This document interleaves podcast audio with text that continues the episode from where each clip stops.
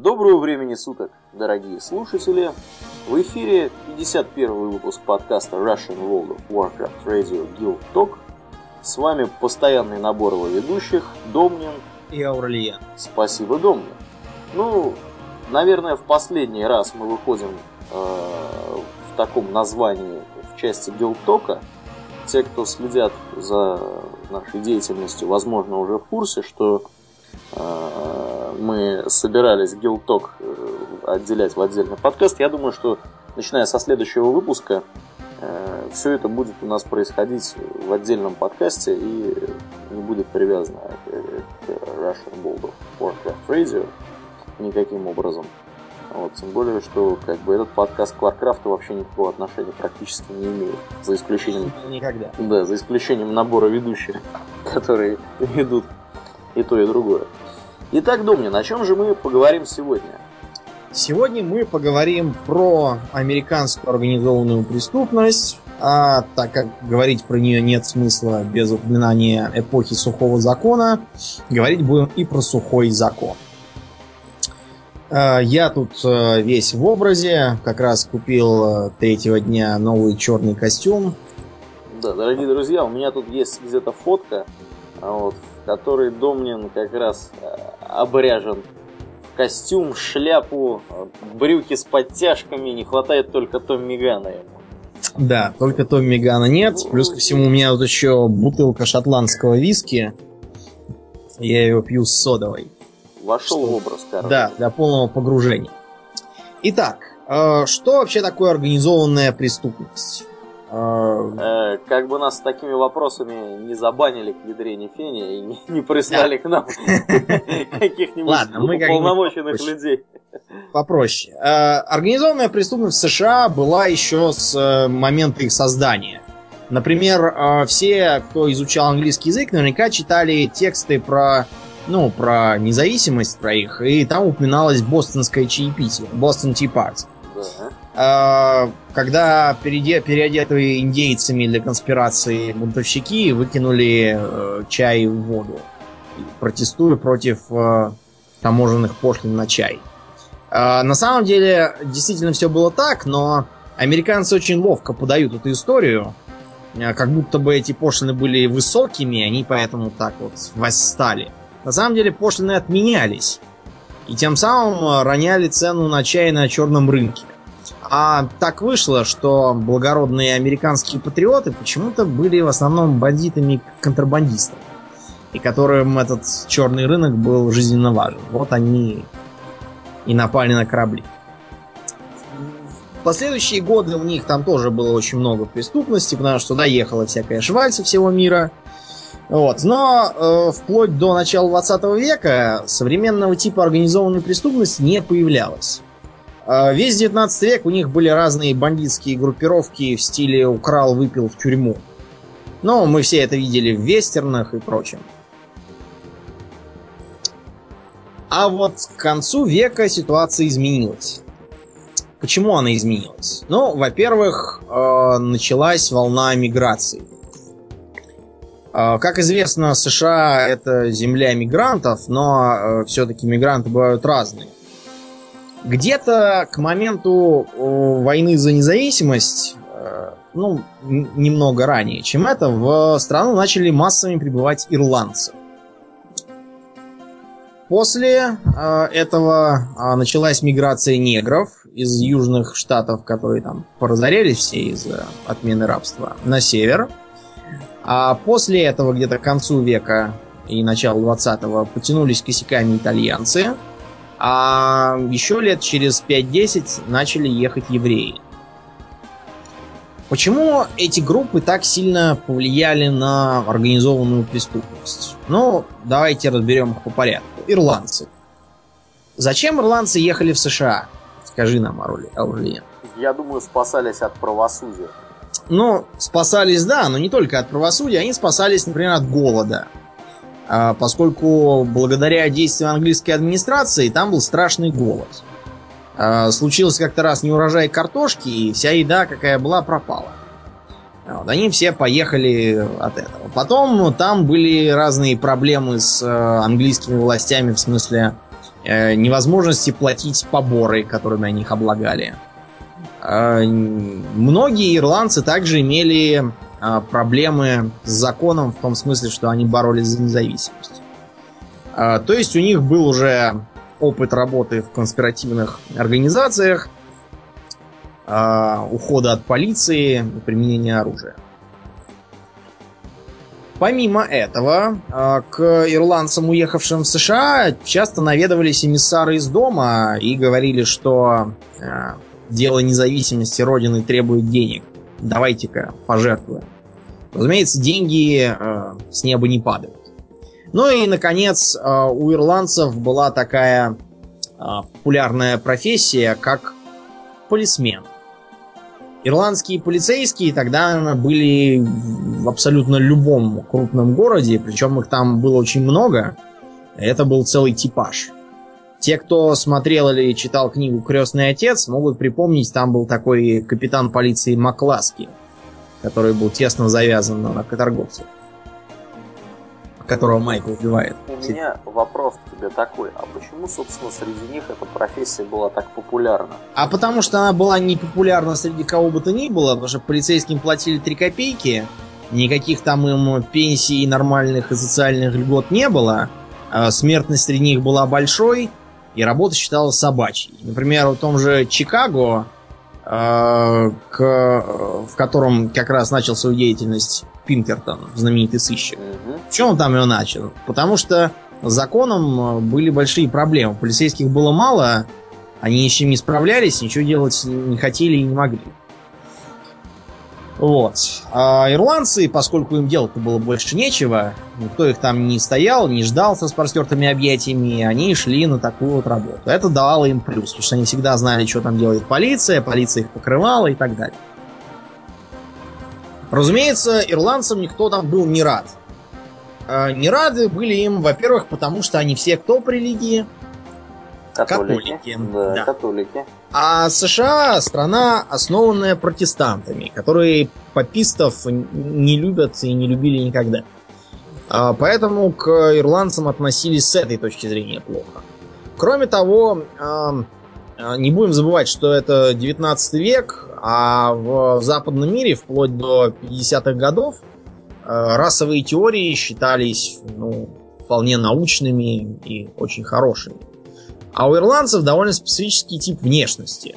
Если вбить в поисковик э, словосочетание Irish cartoons, то в основном вы наткнетесь на тонну разных карикатур антиирландского толка. Обычно там либо изображаются гнусные обезьяноподобные ирландцы, обязательно в зеленых таких пиджачках, они любят зеленый цвет, и потертых продавленных цилиндрах, которые что-нибудь громят, крушат, ломают. Еще я помню такую пропагандистскую агитку, где мужик, похожий на Дарвина, показывал на три профиля. Слева обезьяна, следом ирландец, а дальше более типичный англосакс. И типа, что вот ирландцы недочеловеки такие. А писатель О. Генри, между прочим, так и говорил, что ирландцы неотделимы от беспорядка. Негры. Ну, с неграми все просто. Негров никто не любил. Э, негры были вынуждены ехать на север и там вкалывать за меньшие деньги, чем белые. Негры влачили довольно жалкое существование, вот, и поэтому преступность для них была совершенно естественным делом. Среди негров процветала такая вещь, как нелегальные лотереи. Почему-то именно негры их очень любили, знаешь. Итальянцы. Итальянцы приехали позже ирландцев и довольно быстро с ними сцепились в борьбе за место под солнцем. Итальянцев было намного меньше, чем ирландцев.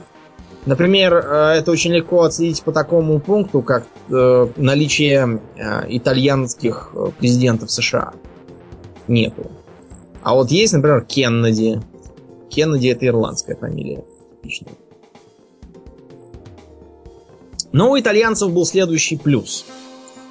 Ехали туда, главным образом, не просто итальянцы, а сицилийцы и неаполитанцы. Это юг Италии. Это гористая такая, экономически депрессивная, очень патриархальная местность.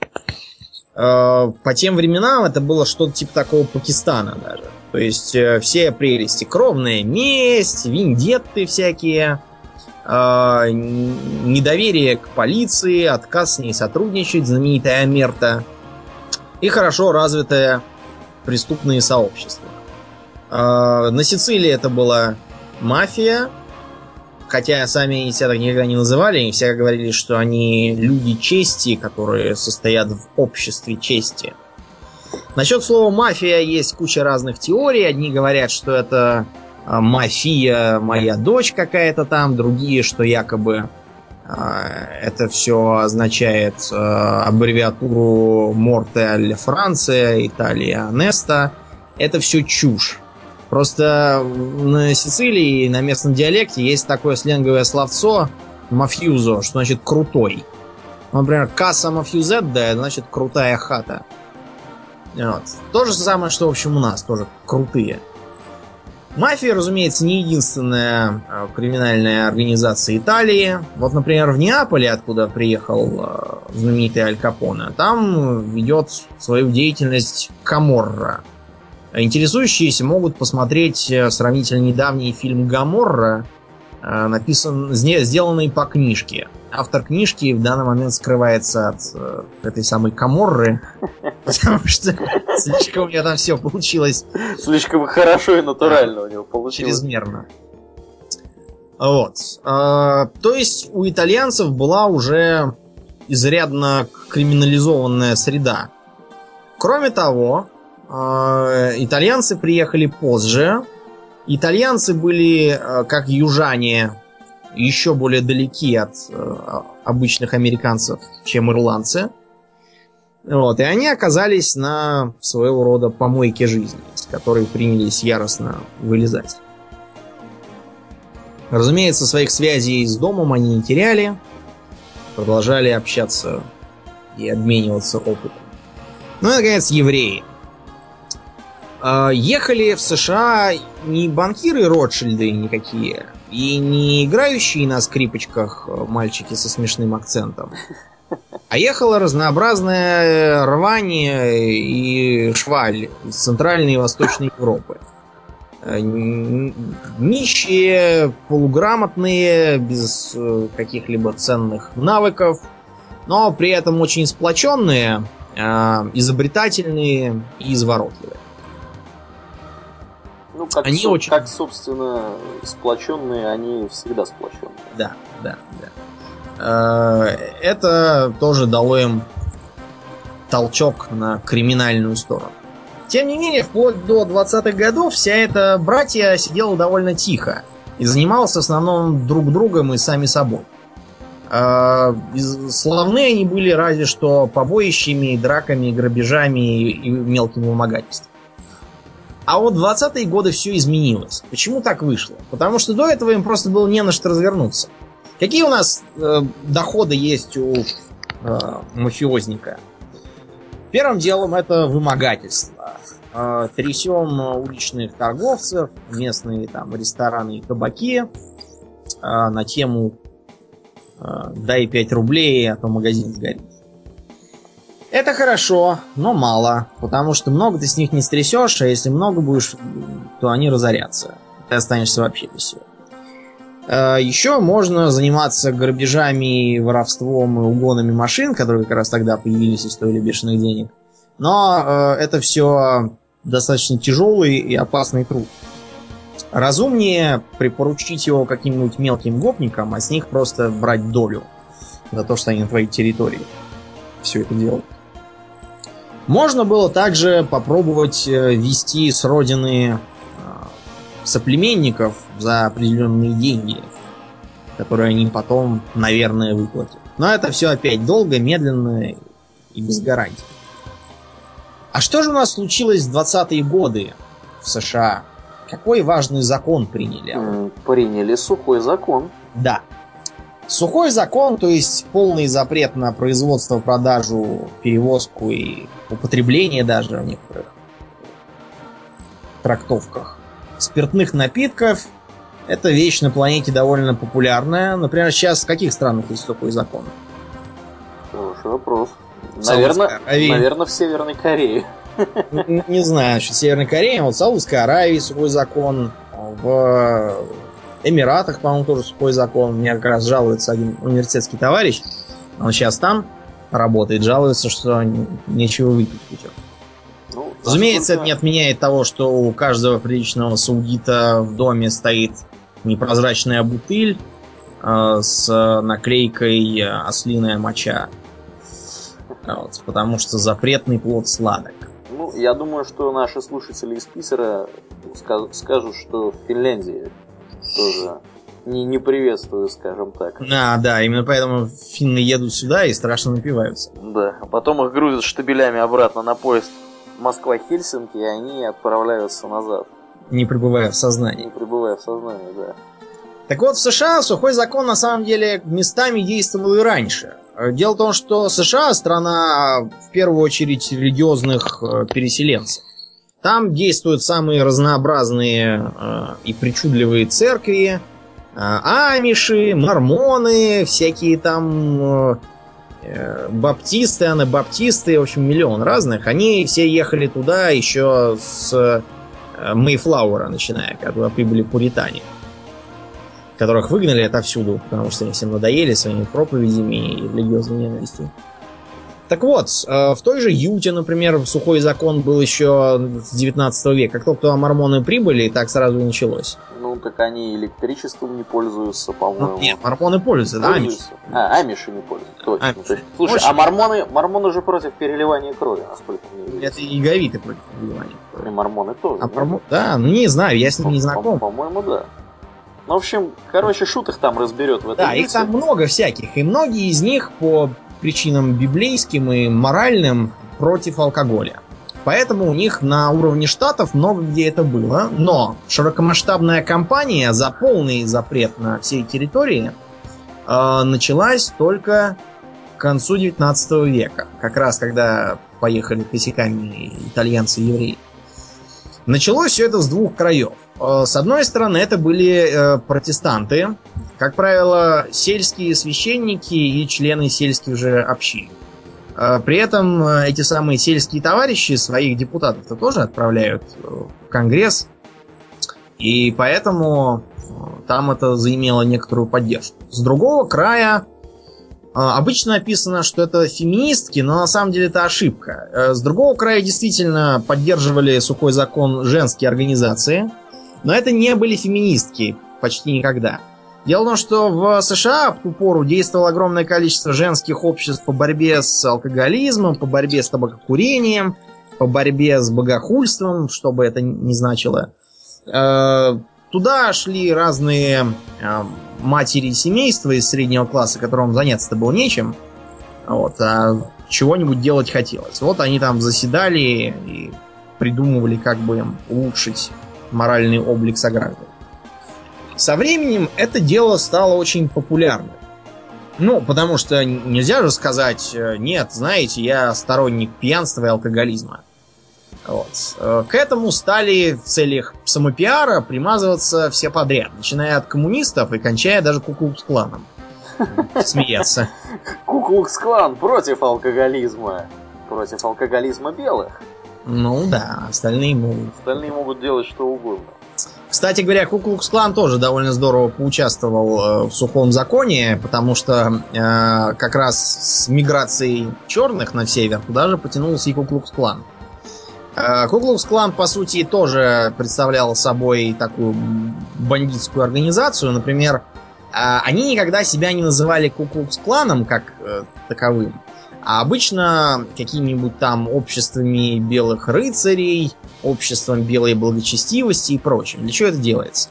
Для того же, для чего и у всех остальных. Например, вот китайские триады себя не называют триадами. Они говорят, например, черное общество, какие-нибудь там общества Красного Лотоса и прочее. Что, плохой пиар? Дело просто в том, что когда э, принимаются законы, которые запрещают само членство в бандитских организациях, это очень пригождается. Тебя тащат под суд и требуют присягнуть. Вы являетесь членом мафии? Вы говорите: Мамма мия, какой мафии? У нас же просто сообщество честных предпринимателей. Так и называется. Можете прийти на собрание. Это, это уже и Ку-клукс-клан тоже стремился. Так вот, вместе они все организовали антисалонную лигу, в которую привлекли разных богатых, средства церквей, пожертвования и прочего. То есть у них были огромные финансовые возможности. Ну и, и им удалось к началу Первой мировой войны убедить всех, что сухой закон будет в их интересах. В итоге, когда война кончилась, просто в ходе войны было не до этого, Конгресс проголосовал за принятие восемнадцатой поправки к Конституции, которая и есть сухой закон. Получалось по закону следующее. Все напитки крепостью больше полупроцента запрещались. Я вот, кстати, не знаю, у них же-то поляки к ним приехали, а поляки с собой привезли кефир. Вот и я думаю про кефир. Чего интересно, они с кефиром? Ну ладно, наверное, поляки его никому не давали. Поляки пили сами кефир, а никому его не давали. По-любому так и было. Ну, может быть. В общем, э, по этой причине в двадцать первом году, когда это все, э, собственно, вступило в законную силу, потребление алкоголя в США в галлонах, галлон четыре литра, на одного американца упало до всего-то двух десятых галлона. Это по сравнению с девятнадцатым годом, когда э, почти целый галлон на душу населения был. Я, правда, не очень понимаю, в каких это в каких это единицах измерения. В смысле, за какое время это все выпивается-то? За год, может. четыре литра чистого спирта. Да, да, наверное, за год. четыре литра чистого спирта выпивалось в две тысячи девятнадцатом году. А в двадцать первом году выпивалось уже... Сколько? Выпивалось уже меньше литра. Ну, скорее всего, так и да. Так и было. Но в двадцать втором году следующем, о чудо, опять... четыре литра на душу населения. А в двадцать третьем уже пять литров на душу населения. Что же это такое случилось? Случилось просто то, что американцы, э, приняв закон, пить-то не расхотели, правильно? И стали пить самогон. Ну, да, у них вообще были разные варианты. Вариант первый, технический спирт. Это хорошо, но со зрением придется попрощаться. Так что вариант отпадал для всех, кроме полных алканавтов. Вариант второй. Можно было заниматься домашним пивоварением. Все двадцатые годы США были увешаны рекламой хмеля, солода и прочего, из чего там можно бодяжить пиво. Вот. Это все продавалось в страшных количествах. Покупали прямо тоннами все. Варили пиво и пили. Дальше был самогон. Самогон в Америке называется «Муншайн». И там у них очень глубокие и сильные традиции самогоноварения. Наверное, не хуже нашего. А может, даже и получше. Центр производства самогона – это Апалачские горы. Дело в том, что туда э, массово селились шотландские иммигранты. Ну, а шотландцы, они известные, алканавты, и очень любят виски. Да. Поэтому они стали гнать спирт из кукурузы и прочего. Делать бурбон. Да, делать бурбон. А бочки из-под бурбона спихивать своим товарищам, чтобы они у них удерживали шотландский виск. Вроде вот этого. Угу. Мне, кстати, бутылку бурбона вчера подарили. Да. Maker's, Maker's Mark называется. Maker. Мы, мы были в заведении, я не пробовал. Попробуем. Через некоторое время. Вот я, кстати, сейчас погляжу. Maker's Mark. Что это за изделие такое? А ты, ты продолжай, продолжай.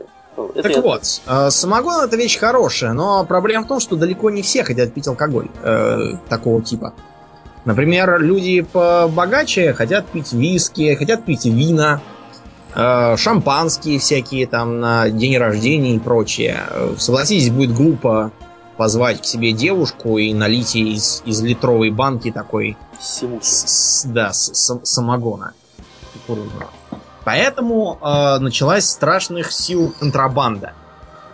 Дело в том, что э, в США есть несколько очень удобных точек, э, на которых можно было ввести алкоголь из-за границы. При этом, кстати, все соседи США, начиная с двадцать третьего года, угу. увеличили импорт алкоголя в, в огромных совершенно количествах. Все соседи США это две страны? Канада, Мексика, Бермудские острова, Багамские острова. А-а-а. Там много всяких. Островов-то да. Как бы то ни было, например, Багамы увеличили импорт алкоголя в триста семьдесят пять раз.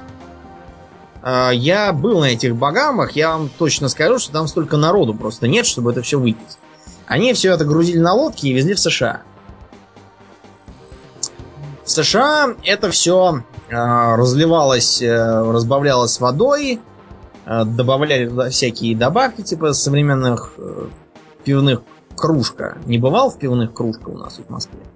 Нет, не бывал. У них там лучший димедрол в городе. Я рекомендую. Лучший димедрол в городе.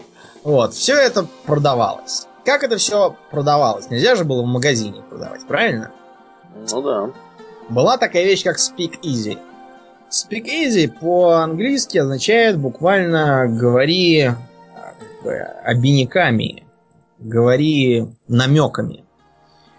То есть приходите так вы в аптеку и говорите, дайте-ка мне чего-нибудь от головы. И подмигиваете глазом. И вам дают э, флакончик с э, микстурой. И пишут на рецепте разбавлять водой в два раза, закусывать огурцами. Приходите вы в чайную и говорите, мне налейте крепкого чайку. И вам приносят чашку, чайник, и из чайника в чашку льют виски. Ну, она же похожа по цвету, или коньяк там какой-нибудь. Что-нибудь похожее на чай. Все, разумеется, втридорога, но тут уж ничего не поделаешь. А, продавали алкоголь везде подряд. А, можно было даже в пищебумажную лавку зайти, попросить дорогих чернил, и вам тоже дадут флакончик. Не чернила, а воду. То есть приторговывали все? Да, да. Были разные попытки рационализировать процесс. Например, итальянцы, братья Дженна, жившие в Чикаго, привлекали незаконных иммигрантов-итальянцев и давали им жилье в разных там трущобах. А в квартирах уже стояли самогонные аппараты. То есть братья Дженна как бы никого не заставляли, не призывали, но просто итальянцам же делать-то было больше нечего, никто их там не ждал с распростертыми объятиями. Никаких э, таджиков, дворников э, тогда еще не было. Вот. Поэтому они все занимались производством самогона и сдавали его братьям Дженна. Получалось, что на них работало что-то около четырёхсот человек. На пятерых братьев-то. Начали складываться организованные преступные группы. Обычно группа выглядела так. Во главе стоит босс. У него есть один или два помощника. Его группировка разделена на несколько бригад. Во главе каждой бригады стоит бригадир. У итальянцев называлось капо. Капо реджиме, то есть капитан подразделения. А рядовые члены считались солдатами. Помимо этого была еще довольно большая масса разных соучастников, которые официально в банде не состояли. Почему так? А все потому, что для членства в банде нужно было быть правильного происхождения. Нужно было быть ирландцем, или евреем, или итальянцем, причем желательно не каким-то там итальянцем, а именно сицилийцем. Вот. И по маме, и по папе. Чтобы было вот так вот. Комар носа не подточит по пятой графе. Как известно, преступность не имеет национальности, но почему-то уголовникам времен сухого закона про это никто не сказал. Вот. И они этого не знали. Не знают они этого и до сих пор, между прочим. Вот. Примерно так выглядела стандартная семья. Были, разумеется, частности. Например, на того же Капоне работало довольно много ирландцев, евреев. У него его бухгалтер, Я- Яков Гузик, еврей был. э, группировка киллеров, работавшая на него, состояла почти целиком из ирландцев. Но это было связано с тем, что Капоне вообще приходилось вести довольно э, нестандартную деятельность в нестандартных условиях. Об этом мы чуть позже расскажем. Э, появилось довольно много группировок. При этом они э, занялись совершенно несвойственным им ранее э, видом деятельности. Они стали легализовывать доходы и сращиваться с местными властями. Э, местные власти, правда, тоже были примерно такими же. Например, почти э, все э, бутлегеры в... Бутлегерами называли нелегальных торговцев алкоголем. В маленьких городах были по совместительству местными шерифами, прокурорами или мэрами там, и членами горсовета. Очень хороший пример можно посмотреть в сериале, который как раз сейчас идет, «Подпольная империя», про сухой закон в Атлантик-Сити. Там местных бутлегеров возглавляет Энох Томпсон по кличке Наки, по совместительству член, член городского совета, а его брат местный шериф. Между прочим, основан на реальных событиях. Только Еноха звали не Томпсоном, а Джонсоном. И он был немного другим по внешнему виду, более толстым и плечистым. Мы незаметно перетекаем к персонале. Я думаю, все слышали имя Аль Капоне. Mm-hmm. Он же э, «Лицо со шрамом». Между прочим, фильм Брайана де Пальмы, который так называется, «Скарфейс. Лицо со шрамом», где играет Аль Пачино, э, основан на другом, очень старом фильме с тем же названием, который был намеком на Аль Капоне. Э, звали его Альфонсом. Э, был он неаполитанец. Папа его был парикмахером. Семья была нищая, с кучей детей и почти никаким количеством денег. Занимался Альфонс тем, что, в общем-то, шатался по улицам и был гопником. Из школы его выгнали, потому что он избил учителя. Он пошел работать барменом в одну из нью-йоркских группировок. Там он разругался с непонятно то ли ирландцами, то ли другими итальянцами. Как раз они ему обеспечили шрам на лице. Женился он, между прочим, тоже на ирландке, которая потом всю жизнь скандалила с его матерью, своей свекровью.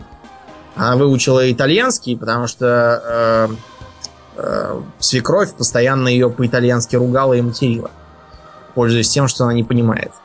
Ей пришлось выучить. В Нью-Йорке дела у него пошли плохо. Во-первых, его искали за двойное убийство. Во-вторых, он разругался с ирландцами из банды «Белой руки». Он там кого-то из них покалечил, и пришлось ему спасаться. Спасаться он уехал в Чикаго. Там он вышел на своего земляка, неаполитанца Джованни, ну или просто Джонни Торио. Торио был бригадиром, вроде как, в группировке местных сицилийцев, возглавлявшуюся Джимом Колосим. Колосимо был уже старенький дедушка. Он не понимал, что раз сухой закон, то надо торговать алкоголем. Поэтому он умер, и Торио сел на его место. Капоне вырос сразу же следом за Торио. Ему поручили бутлегерскую деятельность. И он стал зарабатывать двадцать пять тысяч тогдашних долларов в месяц. При том, что было ему тогда, по-моему, лет двадцать шесть. Официально он работал каким-то там продавцом диванов или чего-то в этом духе, или кухонью, я уж не помню. А в двадцать пятом году Капоне вообще возглавил организацию, потому что Торио тогда чуть не убили ирландцы. Он решил, что ему уже денег хватит, и достаточно с него такой жизни, уехал на дачу и спокойно дожил до пятьдесят седьмого года. К нему периодически приезжали за советом знатные бандиты, он никому не отказывал и пользовался всеобщим уважением. Капоне развил бурную деятельность. Дело в том, что он поставил э, свои карты на поддержку местного населения. Строил столовые, бесплатные столовые, где бедняков кормили супом целых два раза в день. Всякие там открывал школы, строил церкви, устраивал выставки художественные, очень любил всякие там праздники типичные для итальянцев, все время там был, всех угощал, привозил вино, любил принимать гостей, все время их подчивал собственноручно приготовленными спагетти. Вот, такой был товарищ неоднозначный. Но у него начались проблемы с властями. Дело в том, что мэр Чикаго не любил его и создавал серьезные проблемы. Капоне по совету Торио решил выехать куда-нибудь в Чикагскую область, какой-нибудь городок пригородный, и устроить свои операции там. А проблема в том, что в городке Сисеро, в который они въехали, уже обреталась ирландская банда Майлза О'Доннелла. Майлз О'Доннелл вскоре скончался, вместе с ним скончалось еще двести человек из его группировки. Ну а мэр Сисеро, который тоже пытался брыкаться, в двадцать четвёртом году был сменен на другого человека. Более сговорчивого. Да, причем этот человек вообще был никому неизвестен, и неизвестно, как его выбрали. А я вам скажу как. Просто у избирательных участков стояли итальянские бандиты и всем грозили физической расправой, если они будут голосовать за кого надо. И поэтому Сисеро превратился в нечто типа поместья Аль Капоне. Он там устроил сразу же строительство. Например, построил стадион для собачьих бегов. Кстати, очень выгодное было приобретение. Да. Окупился, да, многократно. Но ты учитываешь, что азартные игры в США разрешены в крайне маленьких масштабах. Это Лас-Вегас, которого там не существовало. Мы про него еще поговорим. Атлантик-Сити и еще несколько речных казино. Ну, то есть пароход, на котором казино. Он же технически не находится на территории штата, правильно? Ну да. Ну вот, а собачьи бега это очень интересно. И дешевле, чем лошадиные бега. Жил он в отеле Хоторн, и там у него прямо весь отель был в его распоряжении, и там постоянно толклись городские чиновники, все время шли какие-то пьянки, приезжали гости из Нью-Йорка и прочее. У Капоне в городе был огромный авторитет. Можно, например, такой привести пример. В город как-то раз приезжал представитель Муссолини. О, как? И местные профсоюзы и вообще антифашисты хотели провести шествие. А Капоне, когда его попросили помочь, он это шествие предотвратил. Видимо, опять же, угрозами всех перестрелять. В группировку, как я уже сказал, он набирал самых разных людей. Еврея он Якова Гузика. Он был одним из его ближайших товарищей. Мало того, что он возглавлял его бухгалтерию, так он еще и был его, так сказать, министром иностранных дел. Вел переговоры с Нью-Йорком, Канадой и прочими. Где-то к двадцать седьмому году доход Капоне вышел на пик. Там было в год сто миллионов долларов. Причем шестьдесят миллионов пришло от алкоголя, где-то миллионов двадцать от э, азартных игр, еще миллионов двадцать от проституции и вымогательства. А сам он из них выплатил семьдесят миллионов э, на разные взятки и на зарплаты своим людям. Прекрасно жил на остальные тридцать миллионов, видимо. Он старался э, устранить э, конкуренцию между бандитами, чтобы повысить их эффективность. Э, но для этого ему нужно было разобраться с ирландцами. Но не только с ними, на самом деле. В городе э, Чикаго, куда он наконец перебрался из Сисеро, когда того несговорчивого мэра поперли, было что-то около ста о пэ гэ. тридцать процентов из них были итальянцами, еще тридцать процентов ирландцами, двадцать процентов еврейскими и еще около десяти негритянских группировок. С итальянцами ему удалось договориться, с евреями тоже. Не со всеми, правда, итальянцами. Уже упоминавшиеся братья Дженна тоже умерли. А вот с ирландцами сговориться было трудно. Главным ирландцем в городе был Дион О'Беннион. Он был исключительным отморозком. Например, даже будучи уже главой крупной группировки, имея целые толпы подручных, он все равно заказные убийства выполнял сам. Не из жадности, а вот из спортивного интереса. Играющий тренер. Да, говорили, что он угробил то ли тридцать, то ли даже больше человек собственноручно. А еще у него была такая интересная склонность. Он очень любил цветы и вообще флористику. И у него был флористический магазин. Mm-hmm. Какой да. разносторонне развитый мужчина. Да, такой был интересный мужик. И вот как-то раз в этот магазин пришли трое покупателей э, и расстреляли его. Поймать их не удалось. Капоне выразил свое соболезнование семье, прислал венок на похороны и вообще вел себя так, словно он ни при чем. Но преемник О'Бенниона, Джордж по кличке Багс Моран, или Моран, я не вижу никакого времени, никаких доказательств не требовал. Он и так понимал, что это был Капоне. Он устроил на него покушение ответное. Причем покушение было очень солидным. Восемь машин киллеров приехало к ресторану и открыло по нему огонь из автоматов. Неплохо. Первая машина стреляла холостыми, чтобы избежать лишних жертв, разогнав толпу. Вот. Но очень глупо, потому что Капоне залег на пол и спокойно лежал, пока они там стрелялись. А в результате этого покушения Капоне даже и не поцарапали. Вот. И зато началась война.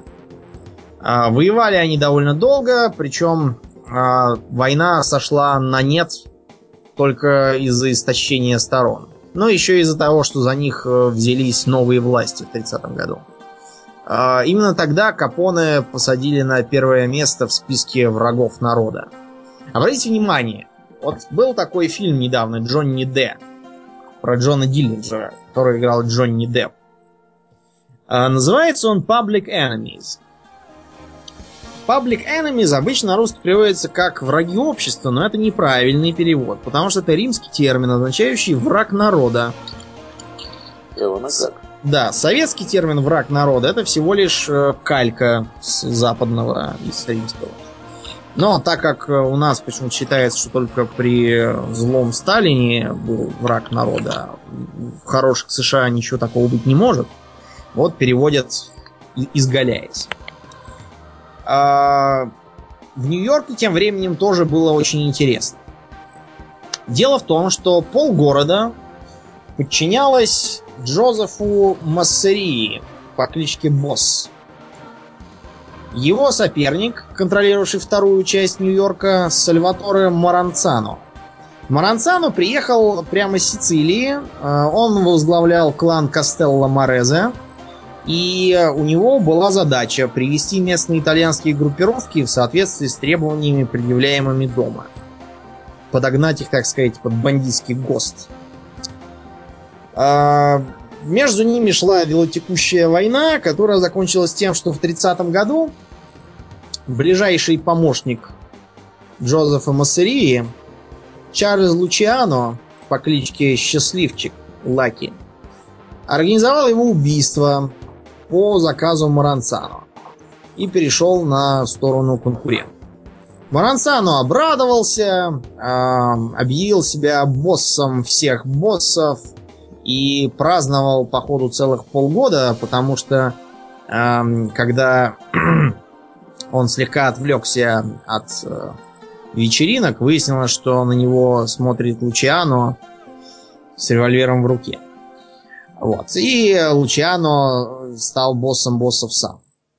Очень был умный мужик. Своего босса угробил, чужого угробил. Красавчик. Он считал, что давно уже пора рационализировать процесс. Лучиано считается таким э, разумным человеком, как это в кино про э, Крестного отца там все, что надо быть разумным человеком и надо вести бизнес. А им reasonable man. Да, да. А, но вообще-то Лучиано был отморозком еще с детства.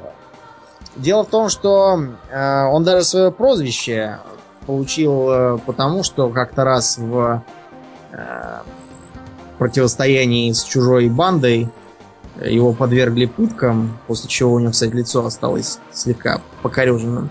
На всех фотографиях видно, что у него забегает правый глаз. Вот. Его как раз из-за того, что он выжил, назвали счастливчиком. И он же сталкивался с разными другими бандитами. В основном с евреями. Сотрудничал с ними. Мы о них дальше поговорим. Это Мейер Ланский и Беньямин Сигель. Лучиано решил, что все группировки надо поделить на пять семей. Это Бананно, Гамбино, Дженовезе, Коломбо и Луччезе. Они до сих пор, между прочим, так и существуют. Семья Гамбино была известна в восьмидесятые тем, что она была очень большой. У них там был, была своя команда киллеров, включая знаменитого этого... Роя Димео. Дженовезе прославилась тоже точечными заказными убийствами. Семья Бананно тем, что у них был крестный отец по кличке Дон Банан, с которого в значительной степени списан Дон Корлеоне. Семья Коломбо организовала итальянскую какую-то там общественную организацию, которая всячески борется за то, что преступность не имеет национальности. И что это просто случайно. Все бандиты в Нью-Йорке итальянцы повали. Они же, кстати, мешали снимать «Крестного отца». Заставили выкинуть из сценария вообще все слова «мафия» и «Амерта». И до сих пор, между прочим, действуют. Так вот, эти семьи входят в комиссию.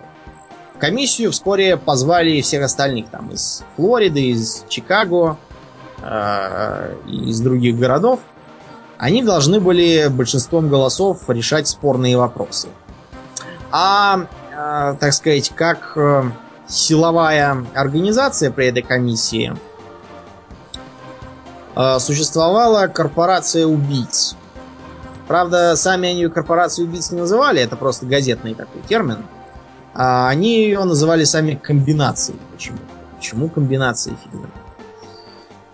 Возглавлял ее Лазарь Бухгалтер. Бухгалтер — это не должность, это фамилия такая. Бухгалтер привлек своих товарищей евреев. Например, Абрама Рилса, некоторых других граждан. Также там были итальянцы. Человек, кстати, по фамилии Капоне, но не родственник того, который Аль. После того, как бухгалтера казнили, кстати, он был, наверное, единственным, кого казнили по приговору суда искупных бандитов, возглавлял эту самую группировку Альберт Анастасия по кличке Безумный Шляп. Не знаю, правда, почему. Видимо, любил Алису в стране чудес читать, не знаю. Они должны были выполнять указания комиссии и устранять тех, кто пытался нарушать правила. Молодой этот Лаки Лучиано э, стал фактически главой всего города.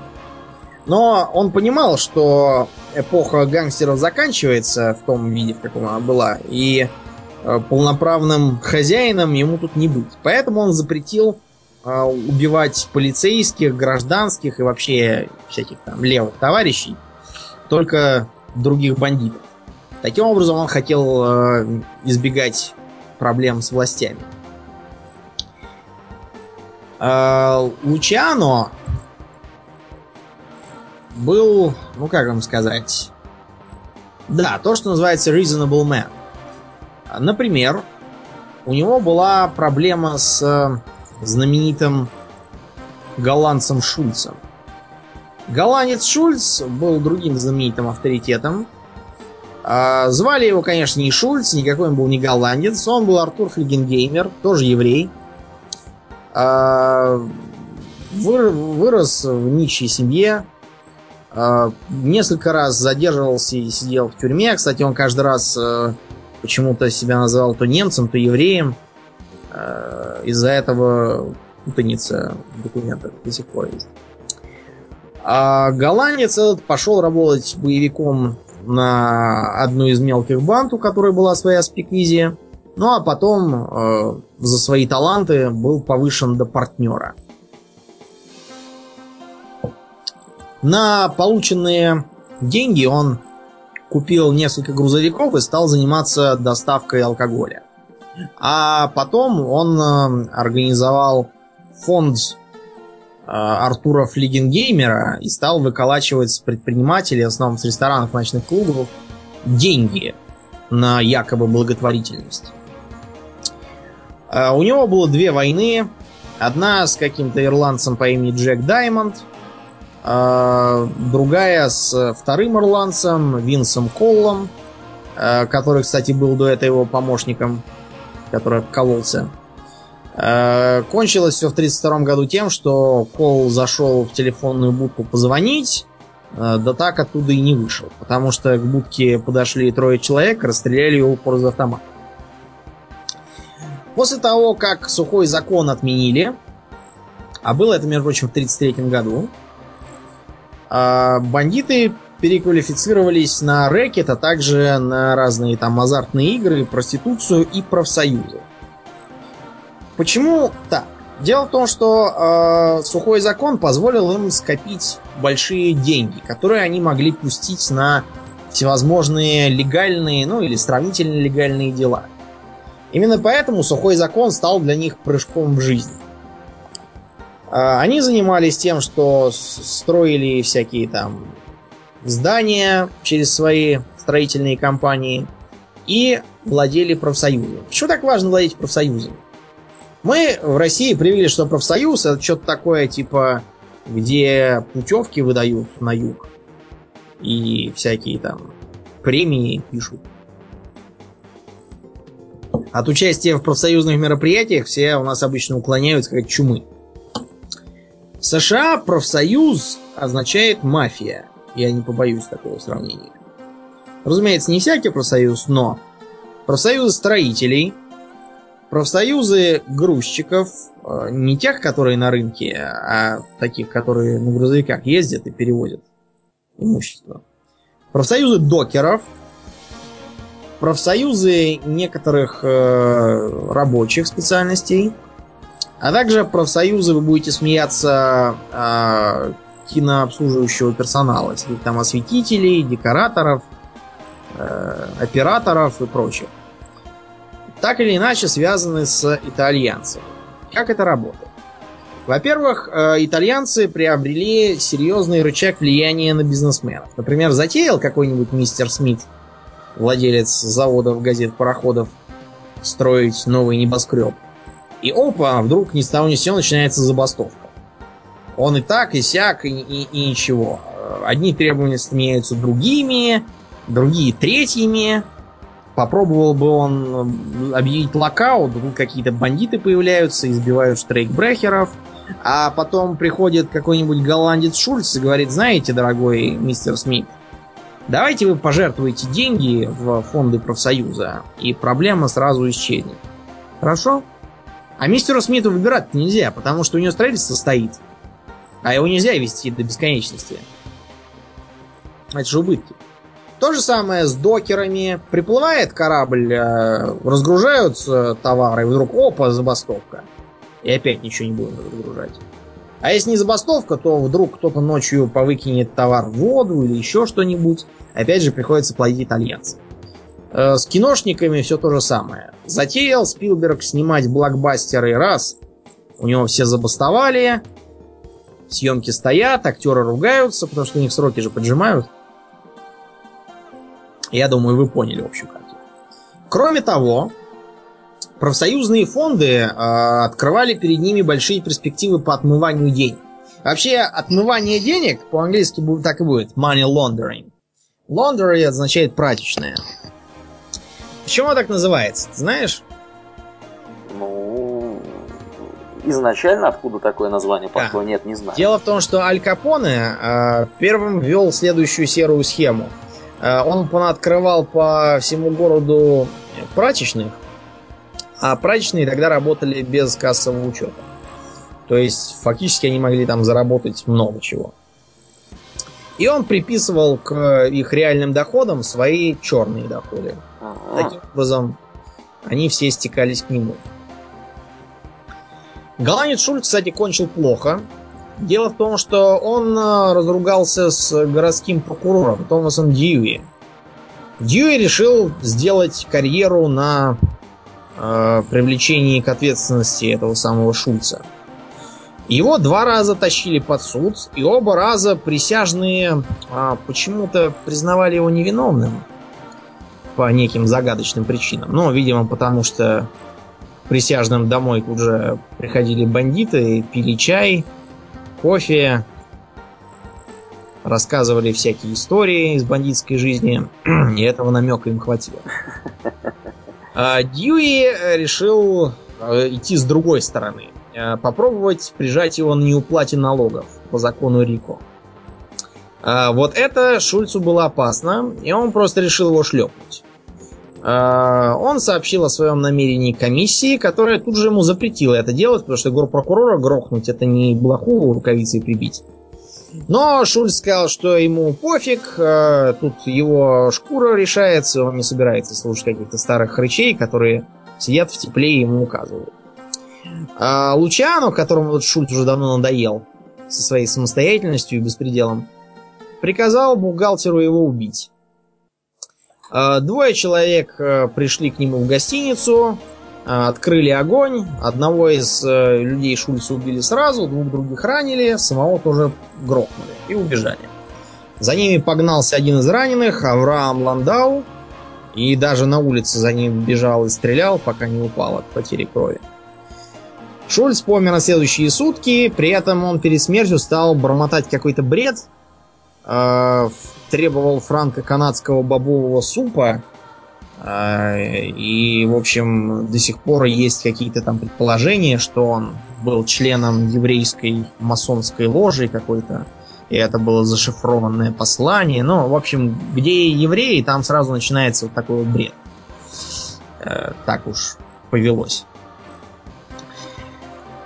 Что касается полиции. Давайте, кстати, закончим с Аль Капоне эту историю. Полиция тогда э, не то чтобы была какой-то плохой или слабой, просто, во-первых, э, она была плохо организована. Дело в том, что сухой закон был вроде как разработан как федеральный, а его исполнение пытались перепихнуть на местные власти. Местные власти совершенно ничего этого делать не желали и говорили, что это вот федеральное бюро расследований у вас есть, вот пусть оно и занимается.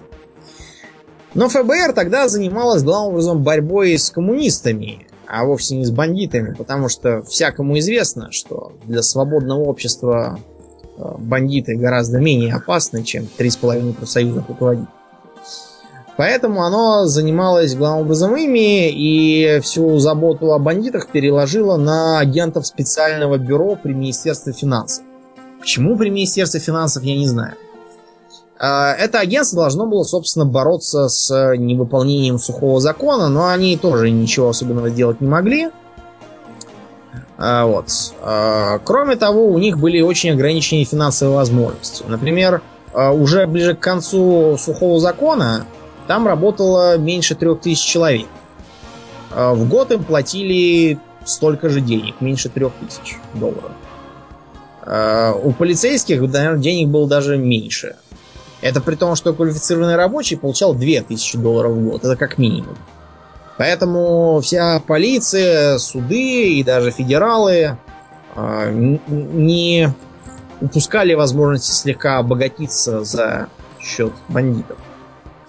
Например, вот в двадцать пятом году шериф Чикаго укрывал у себя бандитов прямо в доме.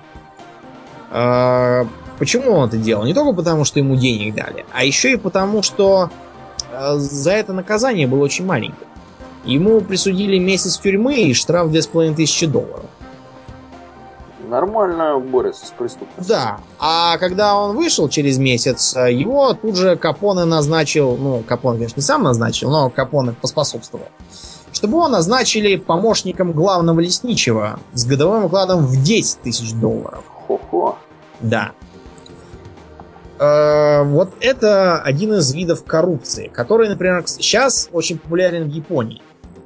Как известно, в Японии царит верховенство закона, и никакой коррупции нет вообще. Как подтверждение этой байки, все тыкают на то, что количество попавшихся на взятках чиновников очень невелико. Это правильно, действительно. Взяток там дают мало. Но это абсолютно не значит, что коррупции там нет. Дело в том, что в Японии популярна другая форма коррупции. Некий чиновник дает выгодный контракт какой-нибудь там фирме «Рога и копыта». Ну, разумеется, плохой фирме. Не самый лучший из тех, которые можно было выбрать. И ни копейки денег ему сильно за это не платят. Не придерешься. Зато, когда чиновник лет через пять-десять выходит на пенсию, его сразу же принимают в компанию, которая стояла за этой самой «Рога и копыта», на работенку типа главного смотрителя в окно. Ему дается корпоративный Мерседес, корпоративный пентхаус, пять секретарш, всякие там зарплаты огромные, курорты и прочее. Он раз в неделю приезжает на работу, смотрит там пять минут в окно и уезжает с чувством выполненного долга. Так как японцы живут долго, там лет до девяноста, то для них это как раз очень хорошо. Гораздо лучше, чем банальная взятка. И безопасно. Так тогда вот делали и в США. А, тем не менее, определенных успехов агенты доб- добились. Например, а, был знаменитый Эллиот Несс. Если кто-то смотрел фильм «Неприкасаемые» с Шоном Коннери, Робертом Де Ниро и этим челом, как его там, Энди Гарсия, это, кстати, был его первый большой фильм, то могут вспомнить эту историю. Нессу дали задание от самого президента Герберта Гувера покончить с Аль Капоне. Было решено, ну, так как прежние методы никакого результата не дали, попробовать двигаться с двух сторон сразу. Агент Фрэнк Уилсон должен был найти доказательства того, что Капоне уклоняется от уплаты налогов. Ну, разумеется, с бандитских доходов-то никто ничего не платит. А Эллиоту Нессу было поручено как-нибудь привязать его к Speakeasy и торговле алкоголем. Перед Нессом стояла проблема, ему негде было брать кадры, потому что он не мог просто прийти в полицейское управление Чикаго и сказать: ты, ты, ты, вот теперь будем бороться с Аль Капоне. Все эти борцы давно были уже куплены. Поэтому он попробовал сформировать из них команду неприкасаемых. Начал с пятидесяти человек, постоянно отсеивал неблагонадежных, и в конце концов осталось только десять человек, он был одиннадцатым. В отряд старались брать главным образом ирландцев или белых протестантов. Итальянцев оттуда туда даже на пушечный выстрел старались не подпускать. Этот момент, кстати, обыгран в фильме. Несса попытались подкупить, но отказался. Тогда Капоне организовал несколько покушений на него. И действительно, его ближайшего друга и помощника убили. В фильме это тоже показано, там Аль Капоне погибает. Сам Несс продолжал громить склады, караваны грабить с спиртным из Канады и всякие там спеквизи разорять, но собранных им доказательств было мало. Дело в том, что они никак не привязывали к самому Капоне. Они все вели к каким-то несуществующим лицам, фирмам-однодневкам и не знамо кому, только не к Аль Капоне. С другой стороны, пока Капоне боролся с Нессом, Уилсон, занимавшийся налогами, стал пытаться найти его бухгалтерию. А бухгалтерию он не нашел, поэтому ему пришлось внедрить туда несколько своих людей. И вот для этого он нанял пару итальянцев. Сам он соблюдал глубокую конспирацию, не давал интервью газетам, не заявлял: «Я приехал в этот город, чтобы победить Аль Капоне». Он вместо этого приехал как турист, поселился то в один отель, то в другой. Он даже своей жене не говорил. Ну, мало ли, вдруг нас болтнет там где-нибудь. Чем он на самом деле занимается. И вот пока Капоне боролся с неприкасаемыми, громившими его запасы, удалось им обнаружить тетрадь с некоторыми доходами Капоне. Этой тетради хватило для того, чтобы обвинить его в неуплате налогов. Больше, к сожалению, ничего к нему не прилипало. Капоне попытался подкупить присяжных, и тогда Несс потребовал их заменить. Судья отказался, сказав, что это необоснованные требования. Тогда э, судье сообщили, что им известно, что и он тоже подкуплен, и лучше ему заменить присяжных, пока не потребовали заменить судью. Капоне попробовал пойти на сделку с правосудием, согласившись признать себя, ну, что он там немножко поторговал алкоголем, там, то тут, то там. Но ему это не удалось. Его посадили на двенадцать лет. Поначалу сидел он в Атланте. А потом его перевели на Алькатрас. Как ты думаешь, почему? Чтобы не сбежал? Ну, да, это верно. Кроме того, была другая проблема. Сидя в Атланте, он прекрасно продолжал управлять своей империей. Его бандиты переехали в гостиницу напротив тюрьмы, жили там и общались с ним совершенно свободно. С помощью маляв и прочего. А вот с Алькатраса там особенно не, не пообщаешься. Поэтому пока он там сидел, его группировка развалилась. И даже учитывая, что в тридцать девятом его выпустили на свободу, потому что у него сифилис прогрессировал, геморрой одолевал, вот, он уже пришел к разбитому корыту и помер через десять лет. Удар его хватил. Кстати, агент Уилсон потом возглавлял секретную службу США. Ту самую, которую президент охранил. Ага, именно так. Да. Евреи. Самыми знаменитыми еврейскими бандитами, кроме уже упомянутого Лазаря Бухгалтера, был э, Беньямин Сигель, Сигельбаум, и Мейер Ланский. Они были большими друзьями и приятелями. Правда, кончилась их дружба не очень хорошо. А, Бенни Сигельбаум, более известный как Бакси Сигель, сам он, правда, это прозвище очень не любил. Дело в том, что Бакси означает буквально человек с тараканами в голове, то есть псих. А, он действительно был слегка того, очень агрессивный и отмороженный. Вот. Но старались его, в общем, в глаза так не называть, по понятной причине. Занимался он, чем обычно занимаются начинающие бандиты, грабежами, убийствами, сидел в тюрьме. Когда еще он маленький был, жил там в еврейском гетто, он вымогал деньги с газетчиков, ну, которые продают газеты, грозил в отместку сжечь им все, если не заплатит. Этот эпизод, кстати, лег в основу начала фильма «Однажды в Америке». Когда он был подростком, он подружился с Мейером Ланским. А Мейер этот был никакой не Ланский, а вроде как Шушланский при рождении. Проблема в том, что... Да, да. Он, он родился, как я помню, в Гродно.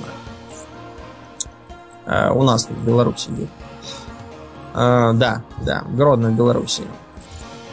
Вроде как его семья бежала от погромов, или я уж не знаю от чего. Когда они въезжали, фамилию им подрезали. Тогда вообще была такая практика, что приезжающие толпами иммигранты часто входили на остров Эллис, где их там записывали с одной фамилией, а выходили уже с другой. Например, какой-нибудь Йоханнес мог стать Джо Арнесом. Была совершенно анекдотическая история с одним немцем, крестьянином, который свою фамилию почти не использовал. Зачем она нужна в сельской местности? Поэтому, когда его там стали спрашивать и торопить, он мог только сказать их Фергесса, я забыл. Ну и, в общем, его записали как Фергюсон. Аж уж Ланских подрезали, да просто Ланских. Э, потому что, чё тут приехал с такой длинной фамилией? Ты дома у себя будешь Ушланский, а тут тебе надо попроще как-то обозвать. И записали вот так. Э, это, кстати, служило одной из... одной из фишек из «Крестного отца». Все мы помним, что Дон Вито Корлеоне был никакой не Корлеоне, это просто он из деревни был Корлеоне. И он на острове Элис сказал, откуда он. Это записали к его фамилию. Сигель и Ланские неплохо жили. Они ни с кем не ссорились, не встревали ни в какие войны, ну, почти ни в какие. Организовывали некоторые убийства. Например, кстати, того же Сальватора Маранцано именно они помогли убить, чтобы Лаки Лучиано возглавил Нью-Йорк. Ну, а потом они отправились на запад. На западе они начали с того, что подчинили Лос-Анджелес, устроили там единую телефонную компанию или телеграфную, я забыл. В общем, какую-то компанию связи. Попросту заставив все остальные слиться с той, которую открыли они. А закончили они тем, что решили построить рай для азартных игроков. Лас-Вегас, тот самый. Строил его Бакси Сигель. Ему на эту цель комиссия выдала шесть миллионов под поручительство Мейера Лански. Там сейчас, например, до сих пор стоит казино «Фламинго». Почему оно так называется? Потому что «Фламинго» было погоняло у любовницы Бакси Сигеля. Так что мы ждем, когда же у нас тут откроют казино «Коза» в память о боевой подруге одного из э, локомотивов девяностых годов. Но у нас «Фламинго» с этого ничего не вышло, по той простой причине, что так бандитом, но э, очень плохим строителем. Дело в том, что он ничего не понимал в том, как это все должно делаться, и потому его постоянно надували э, подрядчики. Он, в принципе, сам тоже подставлялся, будь здоров. Э, требовал, чтобы там были самые прямо лучшие материалы, самые лучшие э, архитекторы. Надо же понимать, что это буквально сразу же после войны, когда был дефицит, ничего не хватало, все было за бешеные деньги. Вот. Э, требовал, чтобы в каждом э, туалете, например, была своя собственная канализация, то есть свой выход. Не общий, а свой. Э, устраивал там какие-то э, невиданные системы отопления. Кроме того, подрядчики, глядя, что он увлечен таким делом, э, то продавали ему одни и те же кирпичи по три раза, э, то вообще э, какие-то несуществующие материалы, которых в природе нет, ему впаривали, а он все э, взял и, и, и на что внимания не обращал. Комиссии забеспокоились, стали ему предлагать э, предоставить, так сказать, э, смету. Э, но Сигель говорил, что смета подождет, это все ничего. Дайте, кстати, еще денег, эти шесть миллионов уже кончились. Э, стал э, какую-то там благотворительную акцию затевать, чтобы финансировать это строительство. Э, нанял вдвое больше рабочих, чем было надо.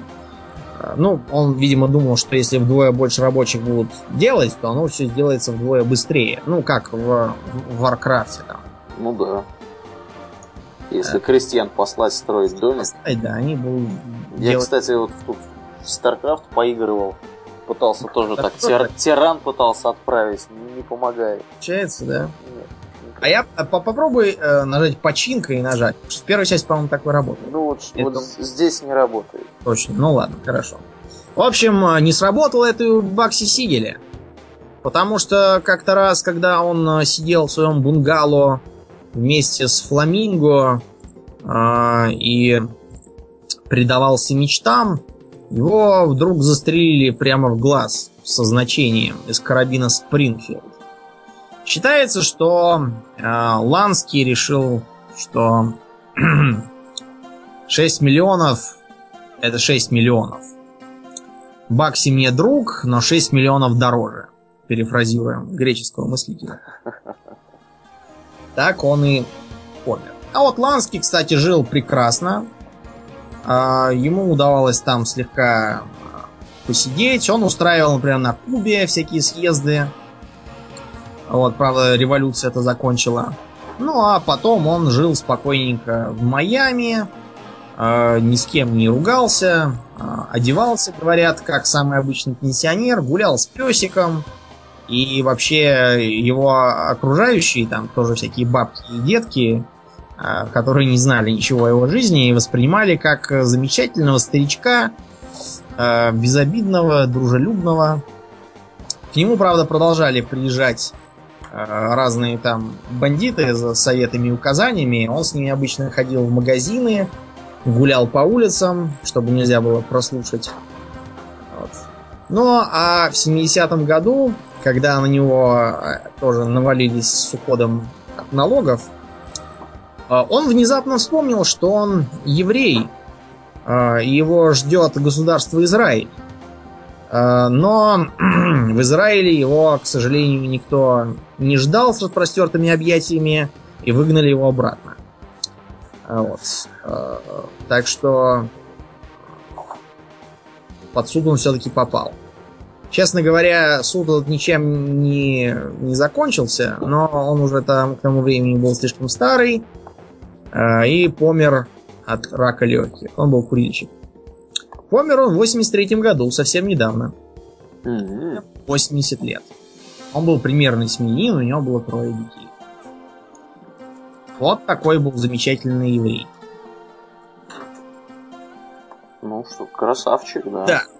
И я упомянул карабин Спрингфилд, но я так думаю, все, кто интересовался историей сухого закона, могут припомнить другую, не менее интересную машинку, которая тогда изрядно поработала. Томми Ган. Да, Томми Ган. А, Томми Ган, называемый почему-то все время автоматом, но на самом деле это пистолет-пулемет. Да, да, естественно. Пистолет-пулемет. Оружие... так сказать, эпохи. Дело в том, что он был, в принципе, порождением прорыва в тактике и технике Первой мировой войны, которая привела на вершину угла пулеметы. Пишут обычно, что разработал это генерал Джон Томпсон. На самом деле Томпсон ничего не разрабатывал, он просто нашел деньги и людей, вот, организовав компанию. Предполагал он вообще никакой не пистолет-пулемет устраивать, а автоматическую винтовку. Mm-hmm. А, да, винтовку, то есть такую, которая может стрелять очередями. Да, был вот такой бредовый проект, что можно сделать такое оружие. Ни к чему хорошему это, разумеется, не привело. Нет, то есть, конечно, привело, но совершенно другим видом и родам оружия. Они купили э, патент на полусвободный затвор и решили вокруг этого полусвободного затвора строить свой пулемет. Но, к сожалению, выяснилось, э, что не годится он для этой цели, потому что он не обеспечивает полноценного запирания ствола на время выстрела. И винтовочный патрон тут не подойдет. Это немедленно поставило крест на изначальной идее, и поэтому они решили попробовать, раз уж винтовка не вышла, попробовать пистолетные боеприпасы. Для кольта сорок пятого калибра. Вот. Они решили сделать нечто типа ручного пулемета, но под пистолетный патрон. То, что потом, в общем-то, и стало пистолетом-пулеметом называться. Без сомнения, Томпсон был, в общем-то, законодателем целого направления в оружии. По-английски он называется submachine gun, то есть буквально под пулемет, маленький пулемет. Они так до сих пор и говорят. Первая модель получилась довольно дорогой, но при этом тяжелой, нетехнологичной, не очень-то удобной. Складывал, сказывался барабанный магазин. И поэтому ни армия, ни полиция его покупать не стремились. Полиция на это не имела денег. Там только некоторые э, полицейские управления это покупали из, из, так сказать, в частном порядке. Армия его э, купила скорее как э, испытательный образец. Э, больший успех сотрудничал некоторым армиям Латинской Америки. Потому что тогда шли там междоусобные войны, так называемые банановые войны. Вот, и выяснилось, что в ближнем бою эти самые автоматчики всех просто косят. И ни штыком до них не достать, ни из винтовки по ним не попасть. Вот. Зато бандиты полностью оценили это оружие. Потому что, согласитесь, для бандита не так важна цена, потому что у них деньги шальные. Для бандита не очень важна большая масса, ему же не надо постоянно с ним по окопам шариться, правильно? Ну да. Чемоданы носить. Сыграла большую роль э, возможность разбирать это оружие. Э, с снятым э, барабанным магазином и прикладом он вполне помещался под плащом. А еще его можно было со всеми потрохами положить в футляр от скрипочки. Скрипичные футляры тогда были очень популярны, как этакий чехол для него. Потом им стали вооружать эф бэ эр как более, более финансируемые. Вот. Ну а к войне оно пошло и в армию. Правда, после многих переделок, когда его сильно облегчили, очень здорово поменяли конструкцию, выкинув тот же барабанный магазин, заменив его коробчатым, сняв некоторые технологические ограничения и прочее. Моделей было сделано много, включая самозарядные, то есть такие, которые не стреляли очередями. Вот, и годились только для э, гражданского использования. Вот. Называли его, как только не называли, пишущей машинкой за характерный звук. Э, всякими э, другими именами, типа этого... Как его звать? А, метлой его назвали. Потому что он мог смести противника. Еще были популярны разные пистолеты и револьверы, а также гранаты. Дело в том, что как раз тогда кончилась Первая мировая война. Э, было изготовлено много оружия, но война кончилась, много из этого не пригодилось.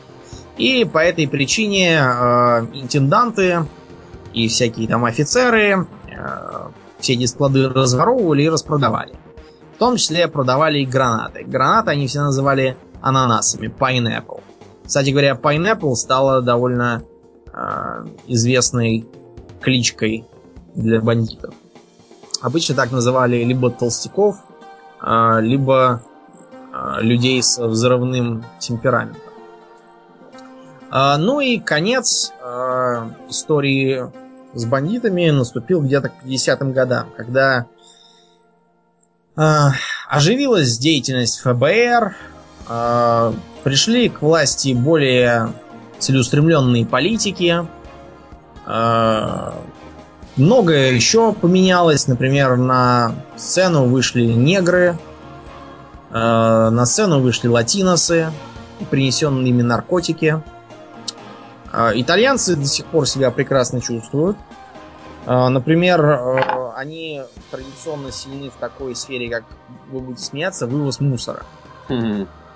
Дело в том, что они выводят разные опасные отходы, но ничего там с ними не перерабатывают, за что им деньги платят.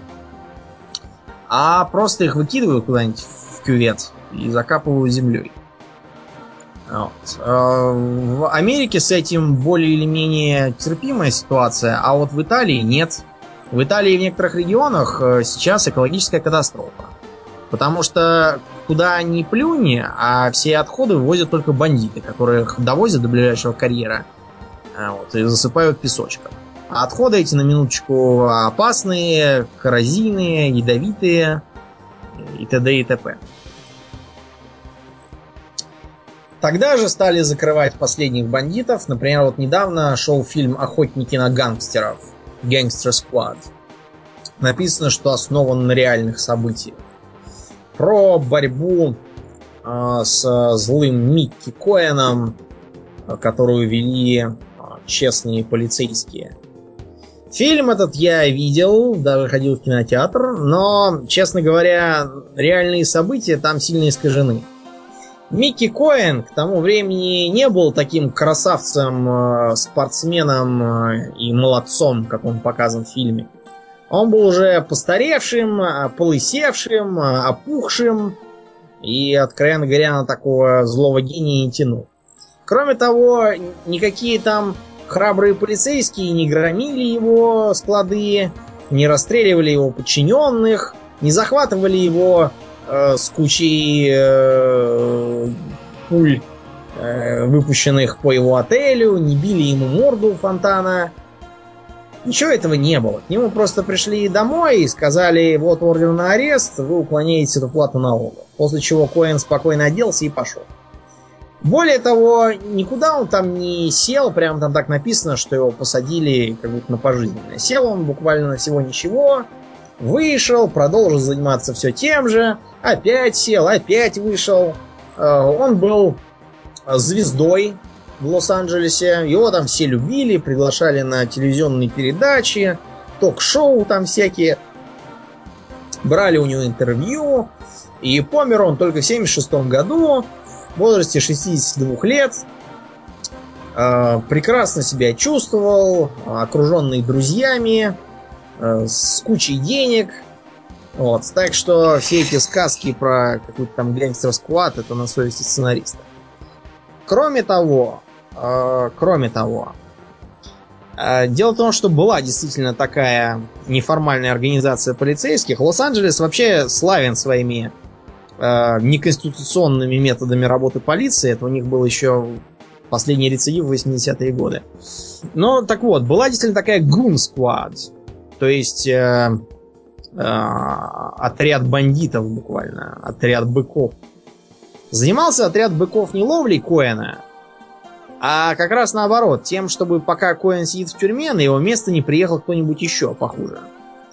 Боролись они с ним следующим образом. Приехавших товарищей э, ночью ловили, волокли куда-нибудь на квартиру э, и били дубьем по почкам и другим чувствительным местам, приговаривая что-нибудь поучительное в стиле: «Здесь город ангелов, а у тебя что-то крыльев не видать, приехали». Такой, да, действительно... И вот именно благодаря этому мафия в Лос-Анджелесе большого влияния, например, такого как при Коэне, не имела. С другой стороны, я не понимаю, чему они тут радуются в этом фильме, объявляя это в конце, потому что э, современный Лос-Анджелес что? Э, благополучный э, некриминальный город? Нет. Э, там развелось негров, латиносов и китайцев, и бандитов стало не то что меньше, а больше, наверное, раза в три. Во многие районы лучше вообще не ходить. Никогда. Чего ни при каких э, Коэнах не было. Вот. С наркоторговли тоже Коэн, не знаю, в гробу, наверное, поворачивается, если бы он, если он вообще э, чувствует, что сейчас творится в Лос-Анджелесе. Что касается влияния на искусство. Э, эпоха гангстеров создала такой жанр, как нуар. Нуар по-французски означает черный. То есть фильм нуар — это означает черный фильм. Дело не в том, что он черно-белый. Вы, я думаю, все знакомы с такой стилистикой. Постоянно то ночь, то дождь. Все время контрасты света и тени, черного и белого. Главный герой — какой-нибудь мужик в характерном прикиде. Штаны с подтяжками, расстегнутый воротник, приспущенный галстук, шляпа на голове. Все время один, мрачный, пьет виски, шляется по барам. Либо работает в полиции, либо частным детективом, либо сам бандит. Обычно у него все идет более-менее сносно, пока не появляется роковая женщина с характерной для сороковых, пятидесятых годов причесочкой. С таким, пла... обязательно должно быть какое-нибудь красное платье или красный какой-нибудь жакет, или, по крайней мере, ярко-красным накрашенные губы. Обязательно курит и втягивает его в какое-нибудь непонятное дело, которое кончается обычно плохо. А вот это нуар. Из э, значимых фильмов нуар я могу порекомендовать э, «Секреты Лос-Анджелеса». Хороший такой фильм. И э, даже, наверное, более нуаристый э, «Черная орхидея». Таких фильмов много, э, вам нужен последний. Что касается игр, то мы все помним знаменитую дилогию «Мафия». Э, мы также знаем довольно много экономических стратегий. Gangsters, Gangsters два, uh, The Boss La Cosa Nostra, еще там несколько. И недавно вышла Амерта, The City of Gangsters. К сожалению, эта Амерта ожиданий не оправдала, поскольку не то, что она плохая, просто она не стоит пятьсот рублей. Она выглядит как этакая, я не знаю, если бы это была браузерная игра или там какая-нибудь на айфоне игра, вот тогда да, цены бы и не было. Но на компе это серость и унылость, своих денег не оправдывающая.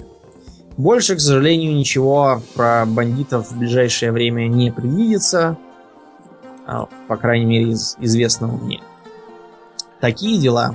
Ну да, да, такие вот дела. Спасибо тебе, Домнин, за интересный рассказ. Я действительно узнал для себя некоторые вещи, которых, которых об американской мафии тридцатых годов я не знал.